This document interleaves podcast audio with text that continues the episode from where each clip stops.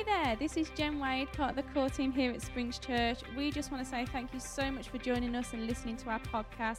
We are praying that it encourages you and it inspires you.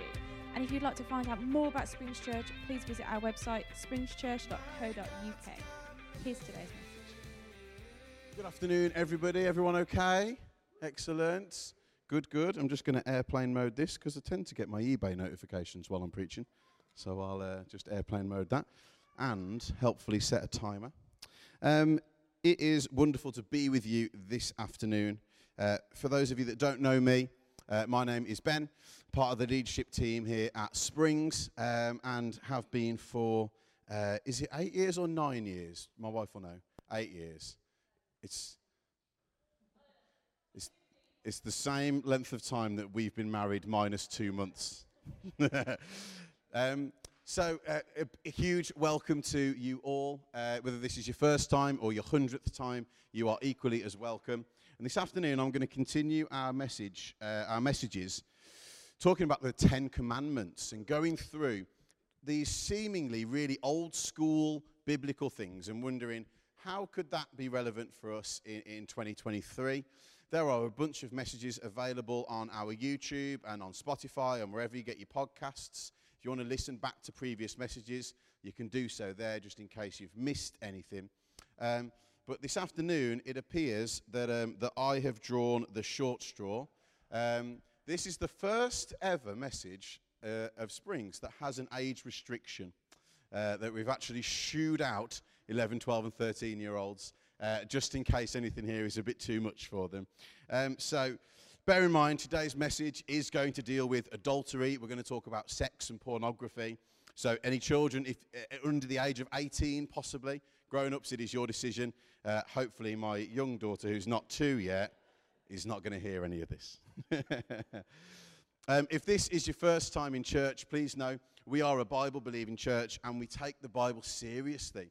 Hence, uh, when we're teaching into the Ten Commandments, we're, we're going to talk about them in a bit of detail. So I apologize, apologize if this is awkward at any point. I promise you it is more awkward for me than it is for you. Um, but just, uh, we, we make no apology for talking about the Bible and, and, and explaining things in a little bit um, of detail. Um, so we're going to talk about Exodus 20, verse 14. And on the face of it, it seems like the most plain, black and white sentence in the world. You shall not commit adultery. You shall not uh, sleep with or have sex with anyone who is not your married partner. Okay, job done. Uh, that's it. However, before, I, before I continue, I'm aware this afternoon there's going to be a range of experiences in the room those untouched by adultery, those deeply hurt by it, those that have been victims of adultery, and possibly those who have committed it. Uh, those married, those in the room that may be divorced, those who are dating, those who are single. And the last thing that we want to do is re trigger any past hurt or any past pain. Uh, we believe that there is not a sense of guilt or condemnation that comes from hearing these words. And this is why. The Bible says in Romans 8, verses 1 to 3 Therefore, there is now no condemnation for those who are in Christ Jesus. Because through Christ Jesus, the law of the Spirit who gives life has set you free from the law of sin and death. For what the law was powerless to do, because it was weakened by the flesh, God did by sending his own Son in the likeness of sinful flesh to be a sin offering. And so that paints a wonderful picture of what the Old Testament Ten Commandments were supposed to do that they just could not achieve. The Old Testament Ten Commandments being powerless because they were weakened by the flesh. And Jesus coming to make those Ten Commandments not only purposeful, but perfect. And we know that Jesus talks about these in quite a lot of, of detail. And what we want to say to you this afternoon is there is a Savior God, a Jesus Christ, who died for you. And he forgave you for everything you've done, even before you did it. The fulfillment of forgiveness is found in Jesus. So I just want to open this message. I want to, I want to take a moment to pray that our hearts would be protected against any sense of guilt or condemnation. The Bible says that does not come from Jesus. And that as we listen to this message this afternoon, that the Holy Spirit would be here. So let's just take a moment just to pray. Lord, I thank you that um, there is no sense of guilt or condemnation that comes from you. And so, if there's anybody in the room that's feeling that sense of guilt or condemnation, just as I even say the word adultery, Lord, we ask in Jesus' name that it be shattered. Condemnation and guilt does not come from you. Forgiveness and love come from you. Lord, I pray that there would be an overwhelming blanket of your Holy Spirit over this room this afternoon, that people would feel loved and accepted and welcomed. Lord, this is not a holy club. This is a room full of broken people that are trying to live their lives for Jesus. So, Lord, we love you. May your spirit come and be with us. In Jesus' name. Amen. Amen. Um, as, uh, as Pumbaa says to Simba in The Lion King, I know this is an odd start to a preach. Um, he says, uh, you've, got to, you've got to put your behind in the past. Being a, being a mix up of, you've got to put your past behind you. And so, one thing Jesus cannot do is change the decisions that we have made in the past. Can't change our past or our old decisions. And, and so, um, if you are possibly here thinking, gosh, maybe I've done this before, I believe in the total and utter forgiveness of Jesus Christ. If you've been a victim of adultery or it's affected your friends or your family in any way, although this isn't going to change, I believe that Jesus is totally capable of healing your hurt and healing your heart. He is love, and He is the ultimate expression of love. God doesn't end the pain that we're in, but He does hold our hand and He does walk with us through it. So I hope this afternoon that there's something for, for everyone here. If you're single, please don't switch off. Um, I believe that you're here for a reason, and God wants you to hear this. Single people can commit adultery with married men and married women, obviously. But I really do believe the way that you treat your singleness and then your dating will influence your marriage either positively or negatively. So hopefully there's something for everyone here this afternoon. According to the Institute of uh, Family Studies, uh, this is UK research conducted last year, 20% of men will cheat on their married partner, uh, and 13% of women will have sex with someone who isn't their married partner during marriage. That initially seems, that's quite small on the pie chart, Ben. 20% is one in five. One in five men. Statistically, and this is just the people who have owned up to it, one in five men will commit adultery during the course of their marriage uh, on their partner.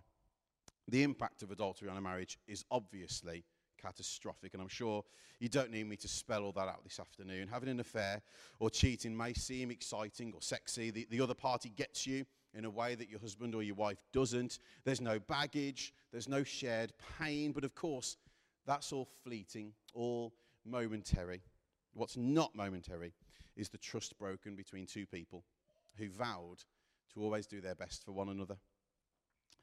And uh, this, this Old Testament law, the, the law given in Exodus 20, you shall not commit adultery, was given to a group of people who were in uh, the middle of a desert. In the book of Exodus, Israel as a nation finds itself in the wilderness. They have been held captive and slaves for several years.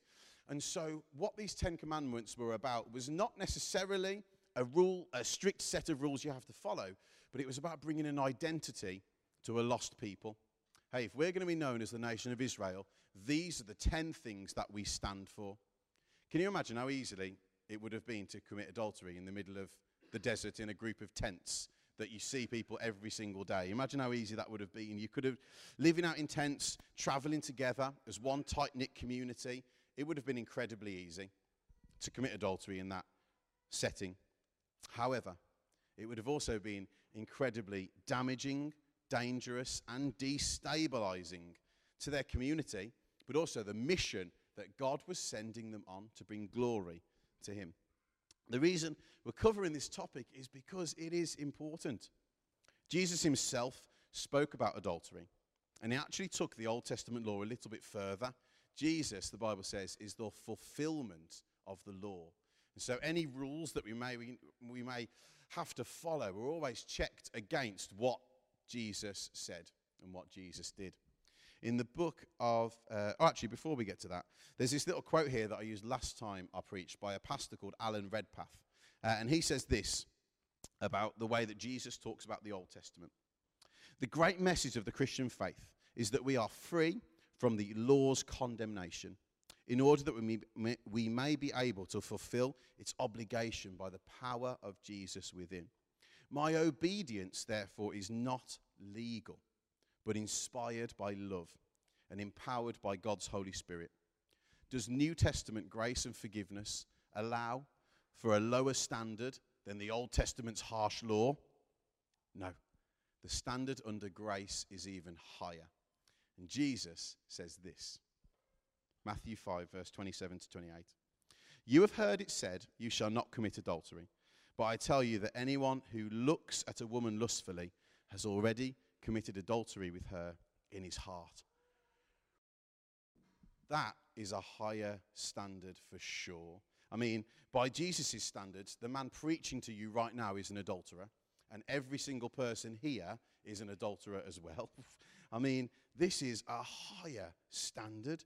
Thank Jesus that he died for me, that he died for you, and that his sins, and not his sins, our sins, were nailed to that cross with him. Thank the Lord that he forgives me, because I do not measure up to that standard. Now, let's just pause and make it clear here. Um, Jesus is, he says, whoever so looks at a woman lustfully. Jesus is applying the same standard to men and women. So, ladies, you don't get off scot free here, I'm afraid.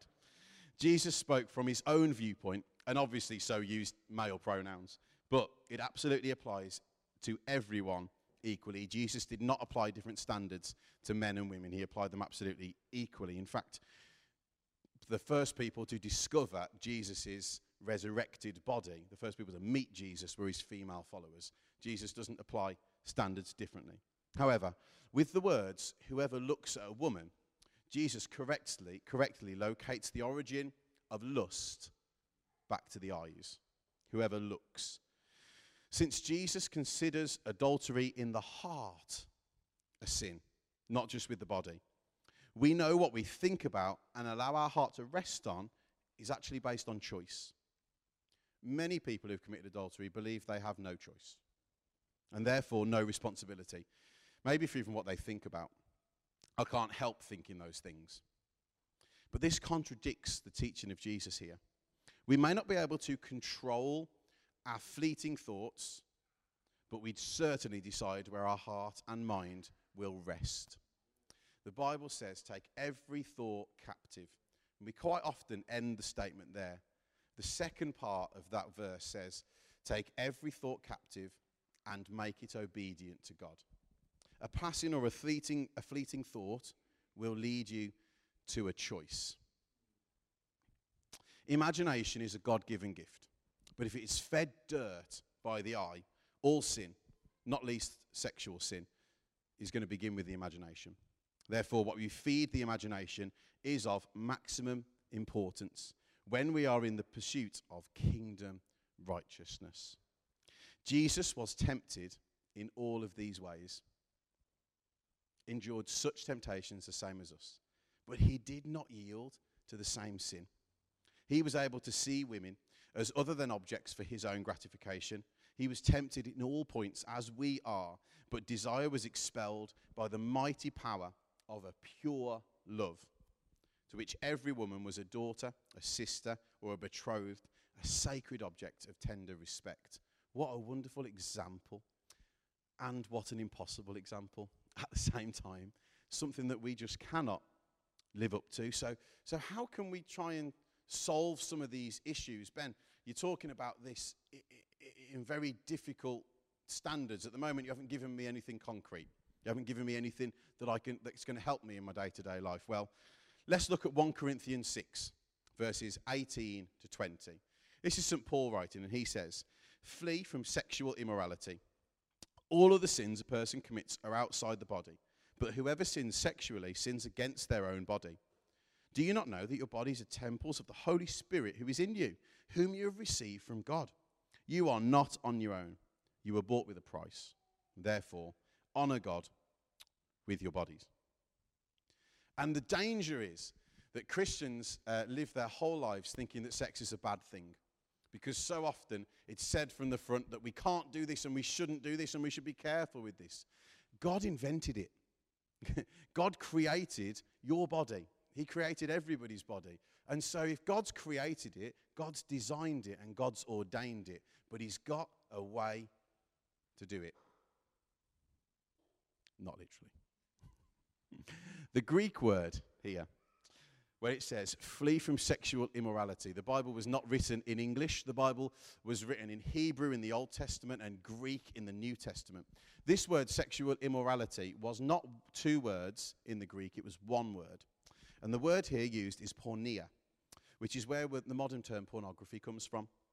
This word, porneia, was a simple word that included every Jewish custom around sex. So it would have included sex before marriage as well. Flee from sexual immorality. The original translation would have included sex before marriage. But we are so desensitized to sex outside of marriage that it's just commonly accepted in our culture that that's what couples do. Nearly every film or rom com you're ever going to see involves the couple sleeping together as a development of their relationship. They've met and they've flirted and they've seen there's a connection between the two of them. They've probably gone bowling or he's brought her flowers, something like that. And then at the end of that, they sleep together. And then the day after, they realize there's some horrible thing they haven't told each other. And disaster happens, and there's that moment in the rain, and then they reconnect. Society will, will paint sex as a way to develop um, a relationship and, and to work out is, is, is he the one, is she the one? This is not sex as God intended it. It's just a, it's just a corruption from the enemy. Now, what I do want to say at this point again, I really want to push forward that sense of there is no sense of guilt and condemnation in Christ Jesus. And you'll understand this more when I get to the story at the very end I'm going to deal with. This last story I'm going to use is how did Jesus deal with this issue? Before we get there, porn and sex outside of marriage, they are just huge topics. We could quite easily fill hours discussing them and what the Bible says about them. And today's message is specifically focused upon adultery, but seeing as Jesus says, if you have so looked at someone lustfully, you've committed adultery, I think we kind of need to talk about these things a little bit. Um, if you're single at the moment, I believe again this will have a profound effect upon your married life, how you deal with your singleness right now. Porn is not a modern day problem. Pornography was found carved and etched into the walls of Pompeii, would you have it believed? Jesus makes his stance on this pretty clear. But I tell you, anyone who looks at somebody lustfully has already committed adultery with them in their heart. And so, why did Jesus want us to turn our backs on lust?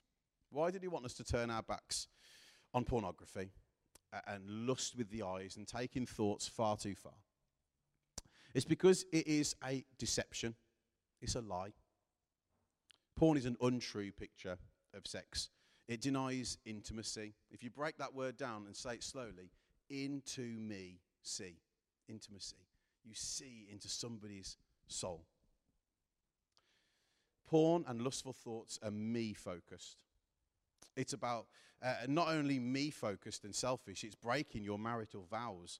Jen and I, at our wedding, I notice she's disappeared at this point. Jen and I at our wedding said, we both vowed to each other, we said, with my body, I honor you. If I'm looking at these things and taking thoughts too far, I am not being honorable to my wife and the things that I vowed to her in front of God. God honoring and marriage honoring sex is about self giving love. Righteous sex is about self sacrifice. It joins two people together in love, and it should always strengthen a relationship rather than weaken it. The book of Genesis, in the second chapter of the Bible, is the first time God talks about sex. He says, and they shall become one flesh. The opposite of God's design for sex between a husband and wife can be seen in the use of porn, where satisfaction is always at the expense of somebody else because it's all about you. God created sex to be about love, sacrifice, mutual respect, dignity, and care between a husband and a wife. Great sex happens when the focus is on serving each other and not getting your own needs met.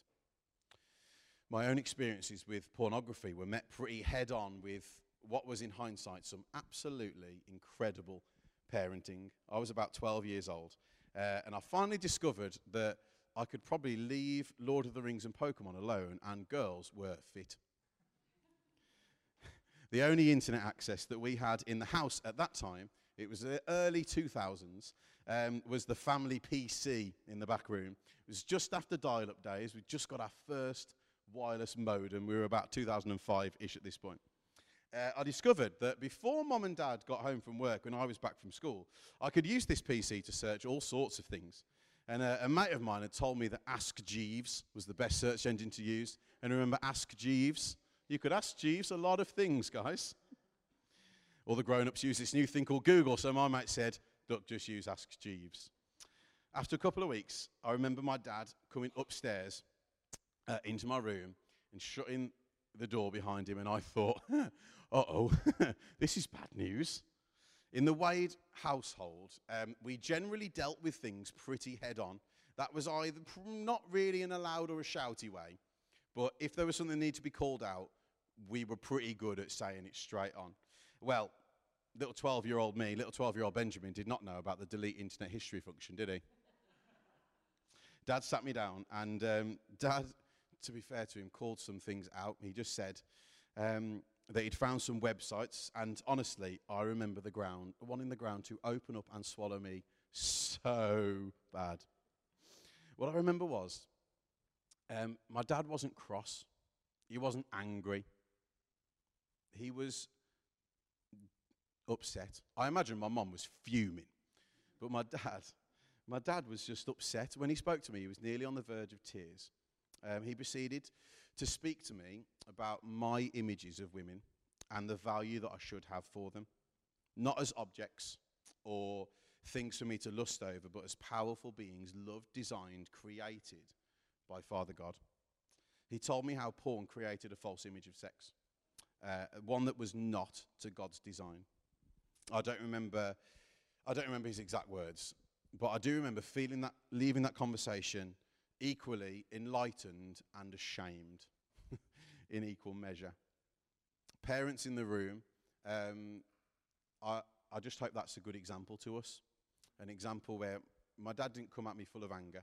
Uh, he came gently to explain things uh, and talk them through. And honestly, that was incredibly powerful because about 18 months after that, when I was about 13 and a half, 14, uh, Jen and I started dating. We actually made it official on the 20th of October 2006, and that was when we put each other's names in our MSN chat name. That was the way he made it official when I was a teenager. Tell you what, in hindsight, boy, am I flipping glad I had some of those conversations with my dad before I started dating anyone. Decisions made in the moment are poor masters. I had a conviction that I shared with Jen early on, and she was really strong on this as well, that we would not sleep together while we were dating. Um, what we're not trying to do here is create a holy club of holier than thou people. Um, there are 110 things wrong in my life, and what I don't want this this message to do is leave feeling a sense of um, some people have got it all together and some people haven't. This is just the reality of, of our story. I'll tell you what, hand on heart, that was the best tool I have ever had for sharing my faith with my friends. Whilst all of them lost their, their, virginity, went from messy teen relationship to messy teen relationship, they all knew that I actually took my faith seriously. Lots of them didn't believe me. but about 15 or 16 of my mates came to youth as a result of me asking them and them knowing that I took my faith seriously. What I did with my body lined up with what I did with my faith. And many of those friends are still uh, leading worship and serving in, in churches across um, Dudley today. Now, did Jen and I mess up? Did we get close to having sex? Did we do things we shouldn't have done? Absolutely. Um, we were hormonal teenagers who didn't wear parent purity rings. We didn't have the Bible strapped to our belt buckle. Um, we got seriously close to sex several times. I'm not holding us up as a perfect example. But what I am saying is it's the only example I've got. Before we were in that situation, we made a decision. Before we were in the situation, we made a decision about what we weren't going to do. We started dating in 2006 and we got married in 2015. So trust me, I know how difficult it is not to sleep together while you're dating. We lived it for nine years. It was probably the most difficult thing that I've ever had to do in my Christian life. the most difficult thing I've ever had to do is not do something. Isn't that a lesson in self control? I can honestly say that God has blessed and honored that decision. Now, does this mean, oh no, I've already slept with the person that I'm going to marry? It, uh, uh, uh, have I ruined it all? Absolutely not. There is no sense of guilt or condemnation in Christ Jesus. He is the one who comes to set us free. But boy, did it give some weight to my faith when I was trying to share it with my friends. They knew that I was different, and that I stood out from that. We must acknowledge at this point, everyone in the room, that porn and sex addiction is a genuine, real thing. It's something that people can and should seek professional help with. It's also something that Jesus wants to set you free from. Proverbs 4, verses 23 and 25 say this Above all else, guard your heart, for everything you do flows from it. Verse 25 says, Let your eyes look straight ahead, fix your gaze directly before you. So let's maybe combine all of these thoughts and stories that we've had here and let's put something together. If Jesus says, You have heard that it was said, You shall not commit adultery, but I tell you, anyone who looks at a woman lustfully has already committed adultery with her in, it, in his heart. If Jesus says that, what is he what is he for? What is Jesus pro? What would he want us to take from this? Jesus is for healthy, fulfilled marriages with a healthy view of sex. He is for divorce rates lowering. He is for happy spouses deep in love, rooted in the love of Jesus. That's why he said those things. Not as a, a stick to beat ourselves with and to bring a sense of guilt and condemnation. It's because he is pro marriage. He wants your marriage to work. So I'm going to try my best to offer some practical advice for the things that I do in my own life. I'm aware in the room right now there are people who have been married five times as long as Jen and I have, and I may not be the most qualified person to speak on this, but this is some of the things that I've picked up in my life. First of all, that 1 Corinthians verse says, Flee from sexual immorality, flee from porneia. It doesn't say stay near to it. It doesn't say uh, just keep your distance and you'll be all right. It says flee, run away from it. After that discussion with my dad, I quickly realized why the family computer was in the back room and not in my bedroom. As I got a smartphone, the internet suddenly became accessible everywhere we went. Mom and dad, fair play. I didn't think this at the time. I thought they were being horrible, but fair play. They monitored my phone carefully and me and my sister did not take them upstairs. I learnt the best way to avoid sexual immorality was to avoid the opportunities altogether. Now, as a 30 year old man, I've been married eight and a half years. We've got two wonderful children um, and a wonderful house, and, and God's doing amazing things in our lives. But even now, I do not take my phone upstairs if my wife and children are not in the house. Well, Ben, you're a 30 year old grown up. Grow up. Of course, you can take your phone upstairs. It's a rule I've set in my life because I'm avoiding the situation. I'm removing temptation before it becomes a temptation. The Bible does not tell me to entertain sexual immorality, it says flee from it. There are some really good, excellent accountability software apps that you can get where um, you download an app and it sends your whole internet history to someone else's email address. Uh, it was something that um, my, my friends and I did when we were about 15 or 16. There's a group of four lads. Uh, they all ended up being my best men, funny enough. when you share things with people like that, you know each other inside out. And um, it used to send to each one of us, it would send our internet history for the month. And it was terrifying, but very, very helpful. Um, you need to talk openly with someone if this is something that you're struggling with. Not openly to share your bad news with every single person going. openly and carefully. Someone that you can trust. Someone who knows Jesus.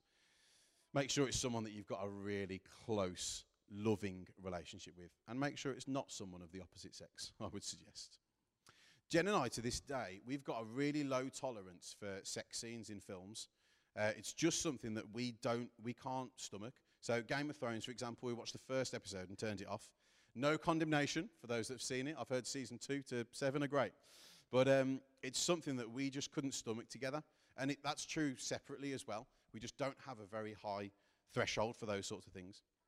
Uh, I work in a predominantly female environment, so I'm a primary school teacher, if you don't know. Um, and so I've, all my career, 10 years now, worked predominantly in, in environments with people of the opposite sex. I learned very early on in my career, on a night out, which I should add, that you need to set some really clear boundaries at work. So if I'm alone with a female colleague, I make sure I'm sitting opposite her um, and there's plenty of distance between us. I know this literally sounds silly, but scripture says, flee from sexual immorality. Not flirt with it and you'll be all right as long as you don't do anything. I'm consciously careful on work nights out. So I still have a good time, but I don't have too much to drink. I keep my distance back. I stay in groups of people, uh, making sure I'm not going off for one to one chats, watching what I drink and what might be going in my drink. I also make sure, and this is massive for me, um, I, I do not speak ill or negatively of Jen, of my wife, to my female friends and colleagues. Number one, if I have an issue with Jen, I need to go straight to her. She's my wife. I need to be honouring of that. But um, number two, it creates a secret that only me and this other person share. It creates something that my wife doesn't know. And so, in that, I'm not honouring her, and it's creating something that could very easily develop further. And so, that's something that I do um, in every, every relationship that I've got. I choose to respect my wife and our relationship over every other human relationship. Do we argue and bicker like every other couple? Absolutely, we do. Do I get annoyed when she overpacks for holidays? Yes, I do. I can't fit all the stuff in the boot. Do we agree on parenting stuff? No, I just do what I'm told. we're not holding us up as an example of a perfect marriage. We've got stuff wrong just as much as everybody. But what I do say is we make time commitments to each other. Um, literally, in my phone, I looked at I looked at next Wednesday because next Wednesday I, I was talking to Wayne and Sarah and said, "Oh, there might be life group." It says Jen and Ben date night on my calendar for next Wednesday. We put these in regularly, guys. It would be so easy with the lives that Jen and I lead um, to just drift away from each other. And there's definitely times when that has happened, and we've had to call it out and say that no, we need time. We need time together. I'll give you a little rundown of our calendar just to illustrate what I mean. Um, I work full time, so I leave the house about quarter to eight, sometimes eight if I've had a line. And uh, I'll get back about five ish. Jen works two days of a week for church. She's got other commitments in the week where she does the, the Moms and Tots play group here and all that sort of stuff. Monday evenings, um, they're generally free for us, except the odd trustees meeting that Jen has for Springs. Um, Tuesday evenings for the past 10 weeks have been alpha for me, but we do core team meetings as well as a leadership team. We meet on a Tuesday and talk about church. Wednesday evenings are either filled with prayer meetings or life groups. There's not one this week, so you can have a date night with your spouse. Um, Thursday evenings, we have band practices. So if Jen's singing or I'm playing, uh, we're down here. And then Fridays, Jen serves at youth. Saturdays, we generally need to see our family because we've not seen them all week. So Saturdays, we'll, we'll see our family and catching up with them. Sundays, we come here from like two o'clock and serve our butt off at church in between seeing family. What I'm trying to say is we know what a busy schedule looks like, just as much as I'm sure your diaries look really similar to ours. Everybody is busy, but what we've got to do above all, if we're going to have a God honoring marriage, is put that as a priority. My relationship with Jen is more important than my relationship with my children because my relationship with my children comes from my marriage and the health of my marriage. It would be so easy for us to let that fire dull down and then suddenly see a new spark that looks exciting or fun or, or, or inviting. The antidote to that is do not let the fire of your marriage die down. Keep it alight and bright and full. And those, those sparks, those thoughts, they suddenly look a lot less appealing in the light of that fire. One of the things that my mum and dad installed in us when we got married, um, we did a thing called a pre marriage course, which was just incredibly helpful. We had to drive to Purton uh, for 15 weeks before we got married every single night to meet with a couple, a wonderful couple called Stephen and Rach Baker. Um, and they talked us through every single little thing you could about marriage. Uh, Pete and Rach run the same sort of thing for couples who are getting married in this church now. And it talked us through what are your opinions on drugs? I, I ain't really got a strong opinion either way. It talked us through what are your opinion, how are you going to deal with issues between your in-laws. It talked us through how are you going to come before you are in the situation. What's your decision about it? It was incredibly helpful. One of the things that mom and dad installed in me, um, dad's a patron of a charity called Care for the Family, and uh, he installed in me that every marriage needs an MOT. It's like a car. Every single year, your marriage needs an MOT, a yearly check- checkup. Make sure things are in order, and where possible, do something that's just for you. Um, this now that Evie's a little bit older, and we've got wonderful um, in-laws and parents and family that are happy to have our children. For us, it was this little three-day break we did recently to Barcelona. No kids over Easter, and it, honestly, that trip did our marriage so much good. I'm aware not everyone is in the position that we are with kids and family and, and, and babysitting. But have a think what could your marriage MOT look like? Could it be a few days away? Could it be with your family? Uh, could it be a marriage course? Or there's charities like Care for the Family that put these things on. Care for the Family, they're an incredible Christian charity. They do wonderful books. I've got about five of them if you want some books. Um, and they do courses, online courses about marriage as well. Their founder, actually, Rob Parsons, sent us um, uh, a video for our, for our wedding day, and Dad surprised us and played it at, the, at our wedding. Um, could it be maybe attending a prayer meeting together? and, and knowing during that prayer meeting, I'm, I'm going to pray for my spouse and, and vice versa. We're going to pray for each other. Could it be getting up in the morning and praying together every day? Could that be your little marriage MOT? Could you set aside time to try and read the Bible together? Jen and, us aren't, Jen and I aren't, aren't perfect at these things. Definitely not. I'm not holding up an example. It's, it's stuff that we try and do as well. So, why did God make this statement such a priority in the Ten Commandments? Why did Jesus take it even further? because God is for healthy marriages.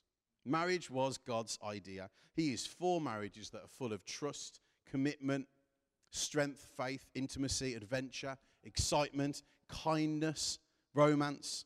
All of these things are worth fighting for. Unfortunately, our flesh, the world, and the enemy is full of lies and deceit, and it will do anything possible to distort God's ideas. How do we know God's ideas? we go back to the Bible every single time. So I don't know how you're feeling right now as I bring this into land. Maybe you're feeling like you're on the right track.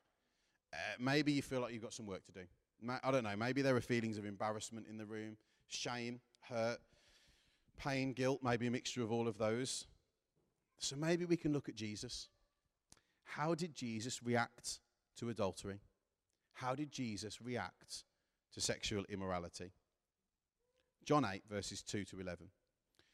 At dawn, Jesus appeared again in the temple courts, where all the people gathered around him, and he sat them down to teach. The teachers of the law and the Pharisees, the teachers of the Old Testament, brought in a woman caught in adultery. They made her stand before the group and said to Jesus, Teacher, this woman was caught in the act of adultery.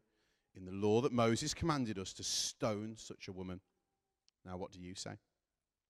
They were using this question as a trap in order to have a basis for accusing him. But Jesus, I love this. Jesus bent down and started to write on the ground with his finger. When they kept on questioning him, he straightened up and he said to them, Let any one of you who is without sin be the first to throw a stone at her. Again, he stooped down and he wrote on the ground. At this, those who heard began to go away one at a time, the older ones first, until only Jesus was left with the woman standing there. Jesus straightened up again and asked her, Woman, where are they? Has no one condemned you? No one, sir, she said. Then neither do I condemn you, Jesus said. Go now and leave your life of sin. Can you imagine being literally ripped from the bed of the person you're committing adultery with in the act, naked, ashamed, thrown before a group of religious leaders you're, and told you're about to be stoned, paraded through the streets for all your friends and family to see, for your husband to hear about when he returns from work. Interesting, there's no mention of, um, of, of the man during this story. We can either presume that he escaped or that possibly he was in on this all along. Now, this woman, naked and ashamed, is thrown before Jesus, the most famous rabbi in Israel. She's heard of him. She's heard of the miracles he's performed. She's heard that he knows the law better than anyone. She's in front of a crowd, naked, terrified, ready to feel the crack of the first stone on her back when Jesus does something unexpected. He bends down and writes in the sand. What was written, we don't know. I think that's because what he wrote is not actually important for us. I think if it was important for us, it would be in the Bible. The fact that he bent down and started writing, I think the point of that was to shock the crowd. This crowd would have been shouting, baying for blood, top of their voices. Initially, there would have been a silence, say for the crying woman, pants maybe of the Pharisees who dragged her kicking and screaming through the town. There would have been little murmurs creeping in. What's he doing? Can you see? No, no, I can't see. Is he writing? What's he writing? Eventually, probably the Pharisee who dragged the woman here speaks, Well, what do you say? Jesus stands and he responds with the most kind, life changing words possible. Let anyone without sin be the first to throw a stone. Jesus bends down again and he continues writing. But the baying crowd means nothing to Jesus. There's a stunned silence. And slowly but surely, the crowd who were calling for blood two minutes earlier leave one by one. The Pharisees who dragged her here are probably the last ones to leave, throwing their stones to the ground in anger, staring daggers at the man writing in the ground, who has torn down their holier than thou attitudes with one sentence. Jesus stands again, looking at the woman crumpled to the floor. Woman, where are they? Has no one condemned you? No one, sir, she said. Then neither do I condemn you, Jesus declared. Now go and leave your life of sin. God pronounces judgment on the sin, but he provides a way to escape condemnation. Jesus does not encourage the sin, but he loves the sinner. The Lord silences the critics of this world while healing hearts that are burdened with guilt and shame. God never treats sin casually, but he calls sinners to turn away from their old corrupt life. Romans 3 says, For all have sinned and fall short of the glory of God, and are justified freely by his grace through the redemption that came by Christ Jesus. All have sinned. By Jesus' standards, I am as much an adulterer as everybody else in the room is. All have sinned and fallen short. But, Romans 8, verse 1 to 10, that we used at the start. Therefore, there is now no condemnation for those who are in Christ Jesus, because though Christ Jesus, the law of the Spirit who gives life, has set you free from the law of sin and death. Jesus responded with the utmost kindness. He responded with grace first and then a gentle truth at the end. He sets us free. He sets us free from the trappings of this world, and He wants to set you free this afternoon as well. I'm going to close now, uh, and I'm going to pray three prayers. The first prayer that I would like to pray is for someone who maybe has never committed their life to Jesus before. Maybe you're sitting here and you're thinking, I'm not really a Christian, but my heart's beating kind of fast, and I think I want, I think I might want to become a Christian. I don't know what that means. I've got hundreds of questions. I, I have two, and I'm the one standing at the front. um, so that's going to be the first prayer. If, if you want to welcome Jesus into your own heart, I really feel it's really important that um, I pray for people who are struggling with pornography. Maybe you wouldn't class that it was an addiction for yourself. Maybe it's a fleeting passing.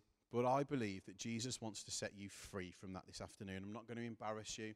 We're not going to ask you to come to the front. We're not going to ask you to look at me. Uh, this is between you and God right now.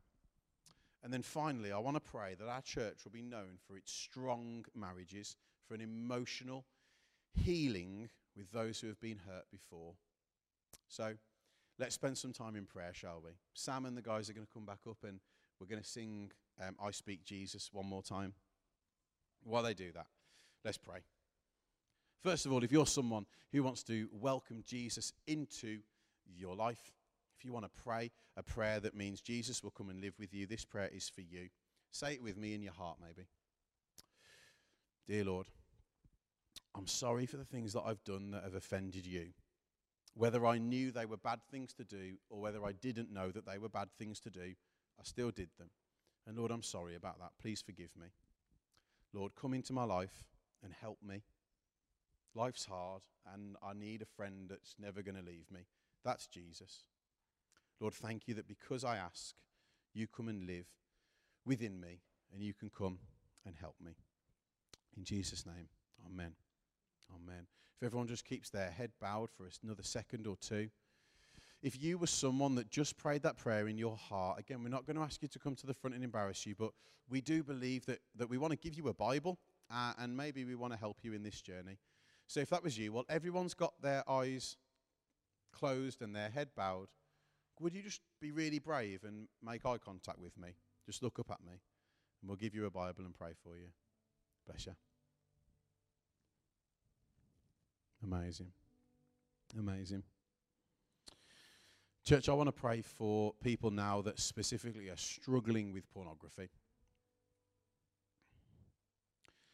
Lord, I thank you that you do not give us a sense of guilt and you do not give us a sense of condemnation. You pick us up off the ground, you dust us down, and Lord, you say, Go and sin no more.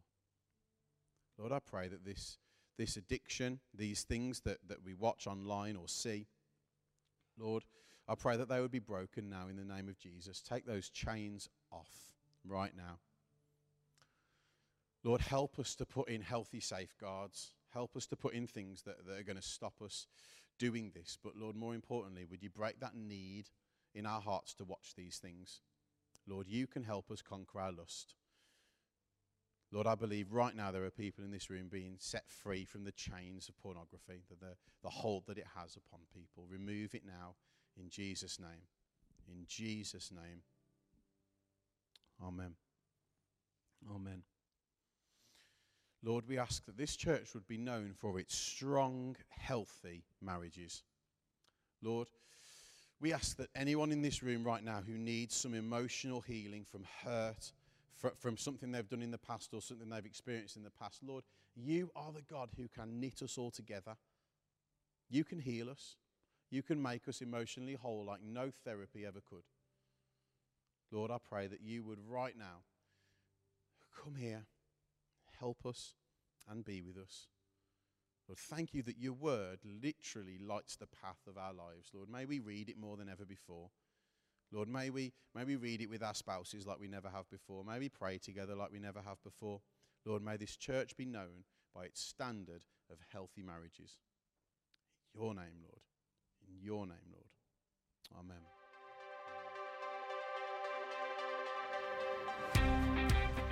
Thanks again for listening. To hear more of our messages, make sure to subscribe to our YouTube channel and our podcast channel for past preachers.